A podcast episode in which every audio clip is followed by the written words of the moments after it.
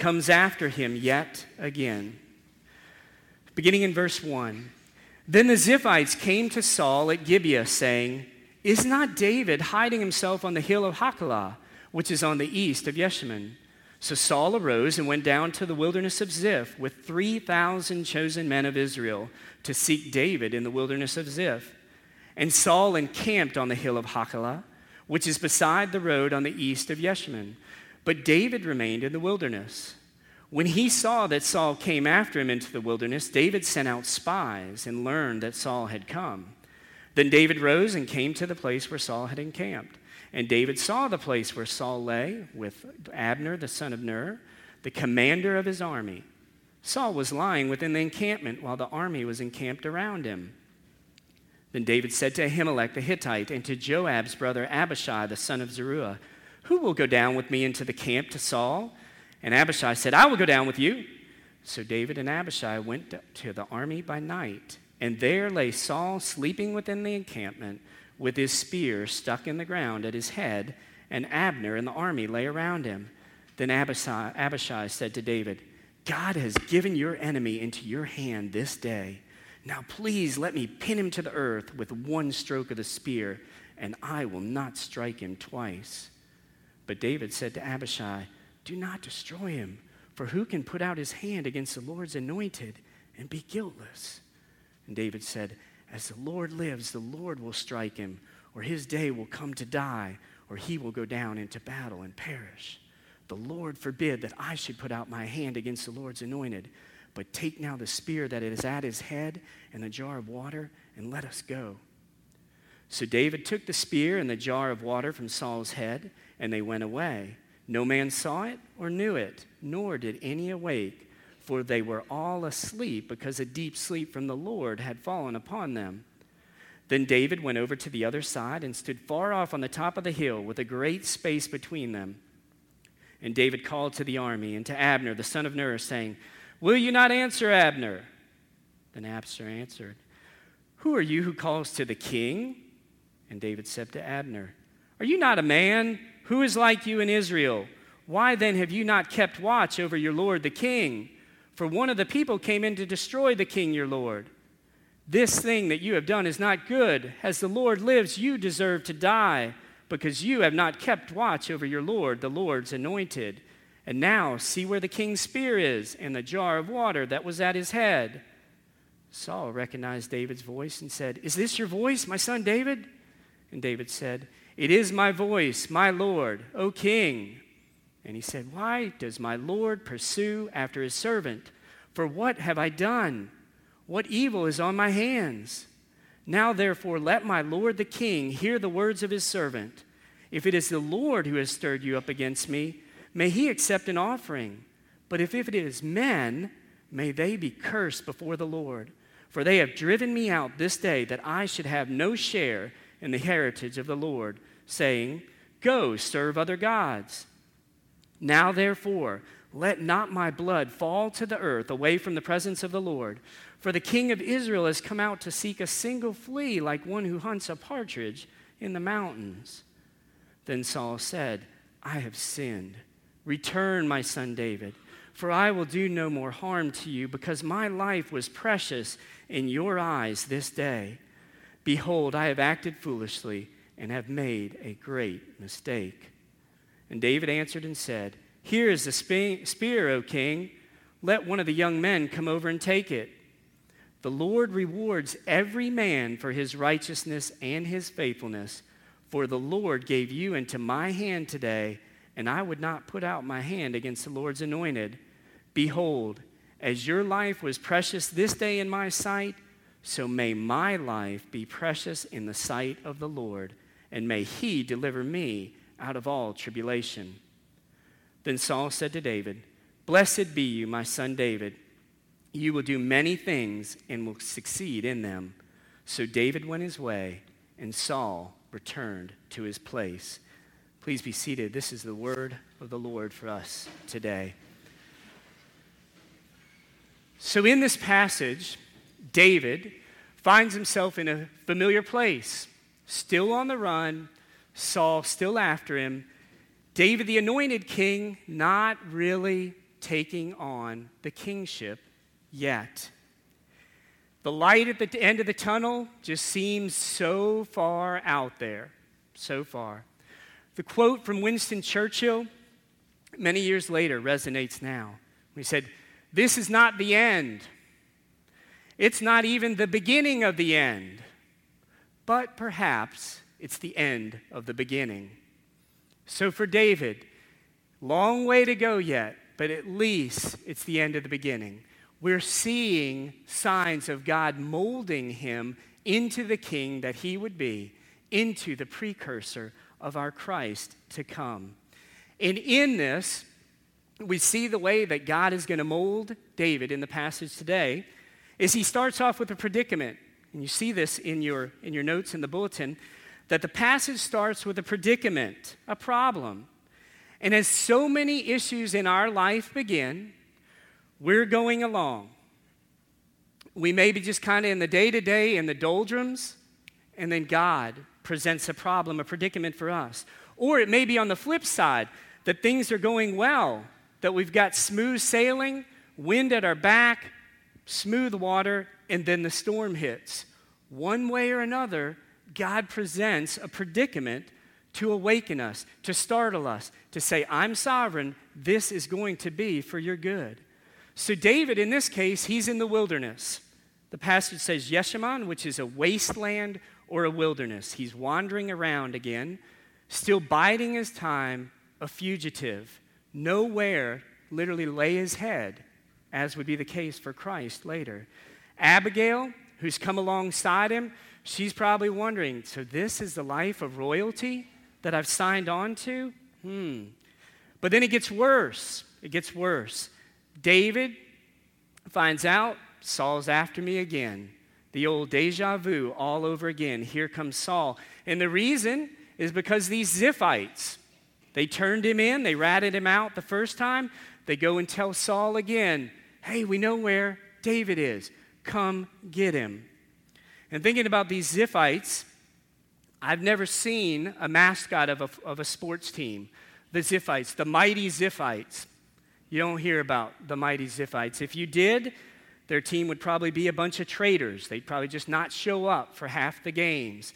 That's the impression we get of these, these Ziphites. C.S. Lewis said, Prudence is taking the trouble to think through what effect our actions will have in the future. The Ziphites probably thought they were thinking prudently. We'll align ourselves with Saul versus David because we think Saul's going to win out in the end. Let's go align ourselves there and hedge our bets. So, David's predicament he's in grave danger in the wilderness, outmanned five to one. Saul sends 3,000 men. David's got at best 600. Here comes Saul again. And Saul, well, they, they say third time is the charm. For Saul, he's tried 15 times to kill David. So it's going to be the 16th time is the charm for Saul. And it's, it's probably hard for us to fathom. You know, I, I don't have some crazy uh, dethroned king trying to kill me, trying to kill you. But maybe, maybe we have for some. Could be a spouse that's trying to kill the marriage somehow. Could be a coworker who brings in a spirit of death to the workplace because of their, their bad attitude. Could be a child repeatedly dishonoring the parent. And all of these have a death effect. But David, David chooses to trust in God's sovereign promise for the future for him, despite what he sees around him, despite the suffering, despite the circumstances he sees around him, he trusts in God's promise for the future. And sometimes for us, we need to experience in our souls, we need to experience that God's grace is sufficient and not just hear of it. There are times that we need to feel that and live in it. And David was getting that again and again. So, application do we have challenges that maybe we see over and over? Could be a sickness, could be a conflict with wife, husband, child, parent, coworker. Could be a challenge with finances. and we say, Lord, will I ever be done with this one? It keeps coming up over and over. But in the end, God in His sovereignty is saying, This is an opportunity, this is a predicament that I'm giving you to take you to a greater level of trust, to a greater level of obedience, a greater level of dependence on me. Just as Paul said, My, uh, Your grace is sufficient for me. He had to depend on the Lord's grace amidst a trial that he wanted taken away. So David's experiencing that again and again. This predicament, though, leads David to a plan. Leads David to a plan. David's not passive, nor is he a pacifist. He's creative in a situation where he probably felt powerless, and yet we see him being creative. He decides, I'm going to make a point to the enemy. I'm going to make a point to Saul. And possibly to myself. In chapter 24, when Saul came, Saul was the aggressor. David says, Now I am going to be the aggressor. And how can we then, in a situation like this, the question would be to us, how can we be creative in a situation where I feel powerless so that I'm not sitting there just being passive?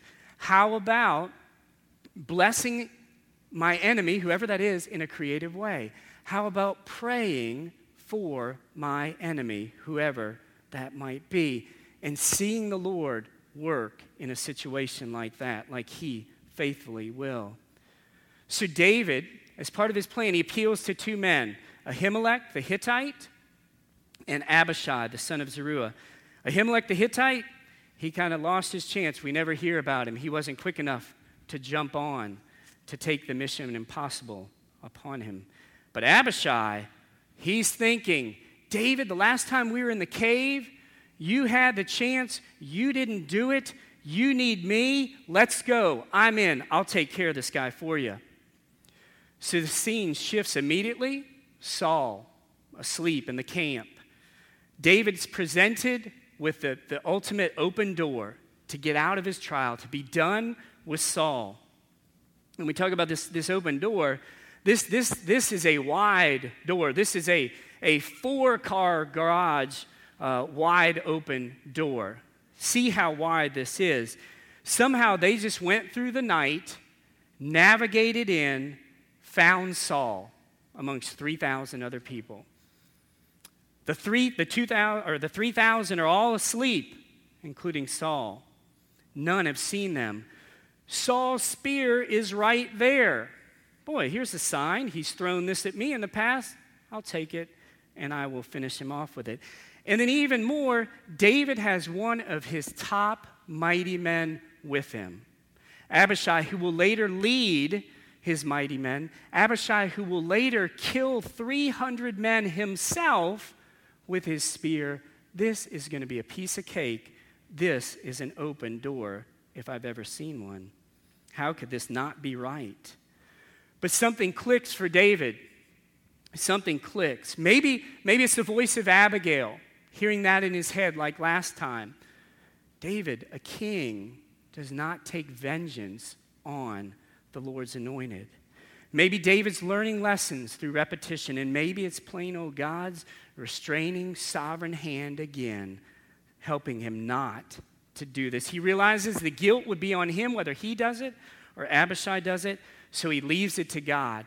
Abishai had said, Let me strike him. And the word that uh, Abishai used there was nakah, which is a Hebrew word for strike. David says, No, you know what? Maybe God will strike him. And the word David uses, nagaf, is a word that was in the previous chapter for strike when God struck Nabal. David's connecting and saying, maybe the Lord will strike him as he did Nabal. God will take care of this. I don't need to do the vengeance. And David connects those. But then again, David's not passive. God will take care of this, but he's not passive. He takes the spear. He takes the spear. And the spear is very important, very important to what it symbolizes for David. Literally, it's been a symbol of, of, Saul's hostility to him. He's thrown it at David multiple times. He's tried to take David's life multiple times with that very spear. But David refuses. I will not do that.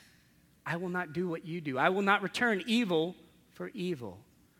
Just as we can think through that.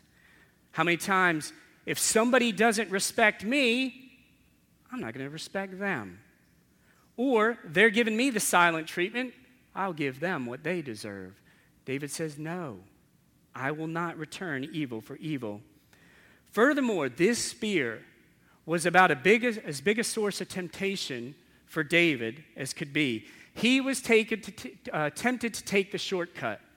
What's the shortcut? Kill Saul, get some men around me. Surely he could have had enough with him. He goes to the throne. He's waited long enough. He's been in the wilderness. Saul's been after him. Let's be done with it. Let me take the shortcut. I'm tired of being on the operating table. I'm tired of the surgery. I'm done. Let me claim it. Let me take the shortcut. But then we think what Eric read earlier, Matthew 4. Jesus had the same temptation to the nth degree, where Satan says, Don't go to the cross. Don't do the suffering. I'll give you what you want. I'll give you the stuff. Just worship me. And Jesus says, No, you'll worship the Lord your God only, not for the stuff. And, G- and, and David is realizing the same thing. This is about relationship with my God and not about just having the throne, having authority. So for kids, as we as we pointed out to the children, and it's a good reminder for us as well, we through life are going to get uh, taunted, egged on, tempted to cheat, to sneak, to lie, to take a little bit. But God is present. He says, No, that's not the way. Hear my voice. And then for adults, okay, we said this is not, uh, uh, this is an open door here. So, how many times for adults does it happen that spouses in marriage says, say, God wants me to be happy. That's his will for me. He wants me to be happy. And therefore, this open door with this person or this thing or whatever that contradicts the blessing of my marriage. Oh, God wants me to take it. It's an open door. No. The key here is that an open door from God, an open door for God, would never contradict His word. Never. We call it dogmatic, call it old fashioned, but God's Spirit never contradicts His word. So we can't let opportunity trump or take precedence over obedience. Do not let opportunity take precedence over obedience. David, following out his plan, takes the water, the sign of life, of sustenance for Saul, and he takes the spear, the sign of power, continues with his plan. He goes out over to the other side, presents himself, calls out, but he calls out to Abner, not Saul. Calls out to Abner. David wants to address some of these men who have been spurring Saul on to the evil. Taunts Abner in a sense. Why aren't you, why aren't you awake? Why aren't you protecting your king? Abner wants none of it. Says, Who's this calling to the king? David wasn't calling the king. David was trying to talk to Abner. Abner bows out of it. He becomes silent thereafter. David then speaks to Saul but he is respectful in the way he is treating his enemy. He calls Saul my Lord three times, King six times, and the Lord's anointed two times. Respect, authority, because this is the King. So, God, in his, his hidden sovereignty, at times is going to put people in power over us, whether it's a parent, whether it's a boss, whether it's a president. We may not like them, but we are called to respect them. And so it's best to, to cut the criticism and to depend and trust timing, trust God's perfect timing. Jesus in Matthew 28, he says, All authority, all authority, a claim, all authority is given to me, and I give you a commission go and make disciples, and a comfort I am with you so, do we as a church, Redeemer, do we really believe the claim that Christ had with even as much authority that David gave to Saul. What if we really believed in this real world that we have a ruling king, Jesus, who rules with the authority and gives teachings and a way of life that we should follow, much more so than David respected Saul? So, David, in this talk with Saul, he, he presents two things to Saul. He says, Saul, something's going on here. There's one of two things. Either you have God's judgment on you, and you need to repent and give an offering. That's the reason he mentions in verse 19 the offering. That if you are in sin, Saul, then, then God is working in this because God opposes his enemies in different ways. He sometimes allows sinners to pursue evil actions, which in turn prompt his judgment. And this is a sad thing, a sobering point when one's heart becomes so hardened. Hebrews 10:31 says, and this is the sobering, not to be taken lightly point.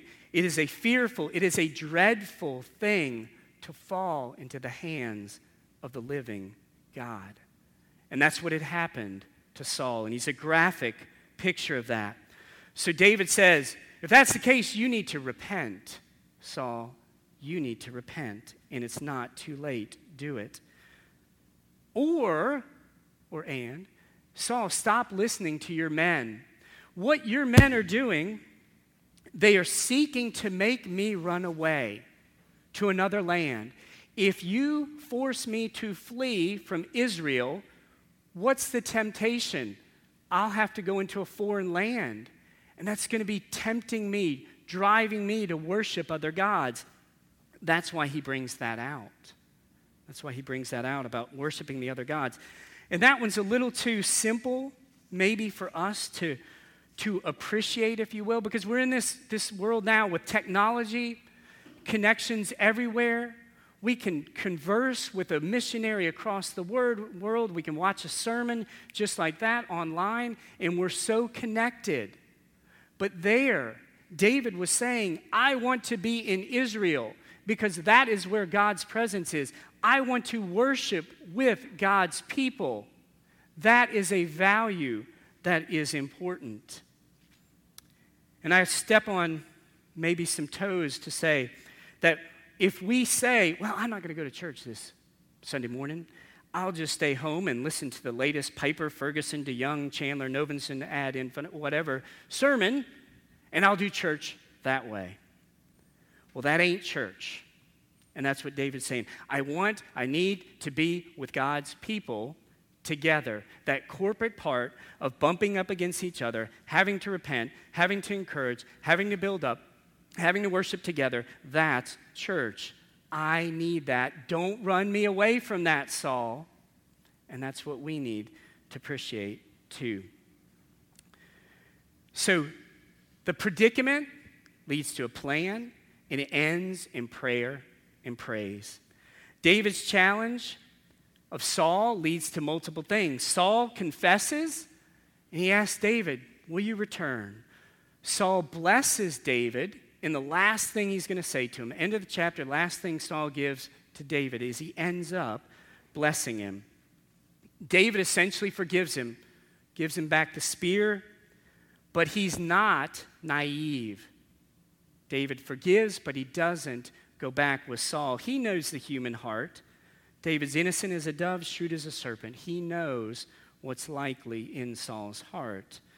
And then David finishes with two things a praise for God, a praise for God with whom righteousness and faithfulness will be rewarded. Righteousness and faithfulness will be rewarded. Matthew Henry said, If a great man be also a good man, his goodness will be much more his satisfaction than his greatness. What is that saying? Somebody can be great by rising to power, stepping on whomever along the way, the end justifies the means. I'm going to get to the top and achieve greatness. Goodness is not that way. Goodness means you go against the grain. You live by faith. You're dependent. You're living after God's own heart. David is saying that is what is ultimately rewarded. Every time we live in a righteous way, as David's talking about here, we expose the rottenness around us. So living with Jesus essentially goes against the current, and we should expect to get pushback. Jesus taught that the living God is a giving God. And his followers, because of that, they give up possessions, they give up power, they give up privilege. They don't live to get, they live to give. And their power is actually in powerlessness. And it goes against the world's value system.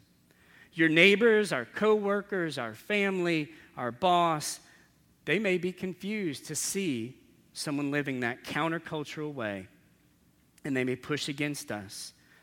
And it makes them feel out of step with the kingdom of Christ, and we should expect pressure.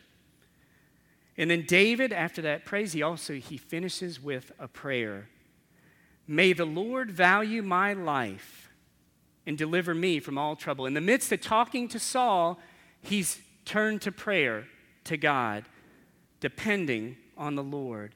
He'd already experienced that deliverance with Goliath when he said, The Lord will deliver me. So he knows the Lord will deliver me in the past, and I'm expecting him in the present.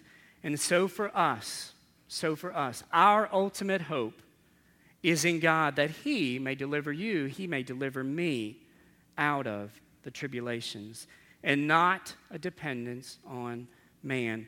Over and over, Saul does the opposite he seeks to take charge, offer the sacrifice, do whatever, do it my way.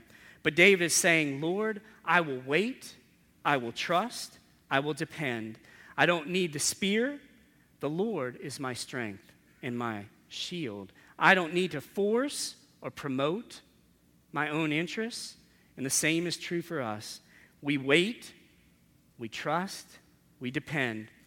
We wait, we trust, we depend on the one who took away Satan's weapons at the cross, the one who took, in a sense, the spear of Satan, took it in his side, gushed forth the forgiveness, gushed forth the cleansing, the life that David needed, that you need, that I need.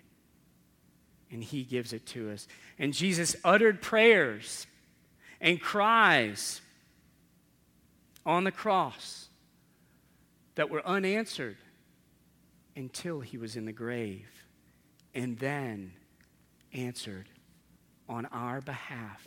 He rose, the prayers, the cries answered for us that our dependence on him might be worth it, if you will. Let us pray. Our Father and our God, we, as we see, are not in a situation with a crazed, lying, dethroned king chasing us around everywhere. But we are all the more needy because we live in a sense, a Disneyland, where things seem so easy at times that we're persuaded not to be desperate for you, God, and we need that awakening. But others may be in such trials that they're wondering will you answer? Do you care? Are you good? And yes, Lord, you are good and you are powerful. And in the midst of that, help us to see with eyes of faith you at work for our good, minute by minute, day by year, day by day, year by year. Help us to depend and wait on you. In Christ's name we pray. Amen.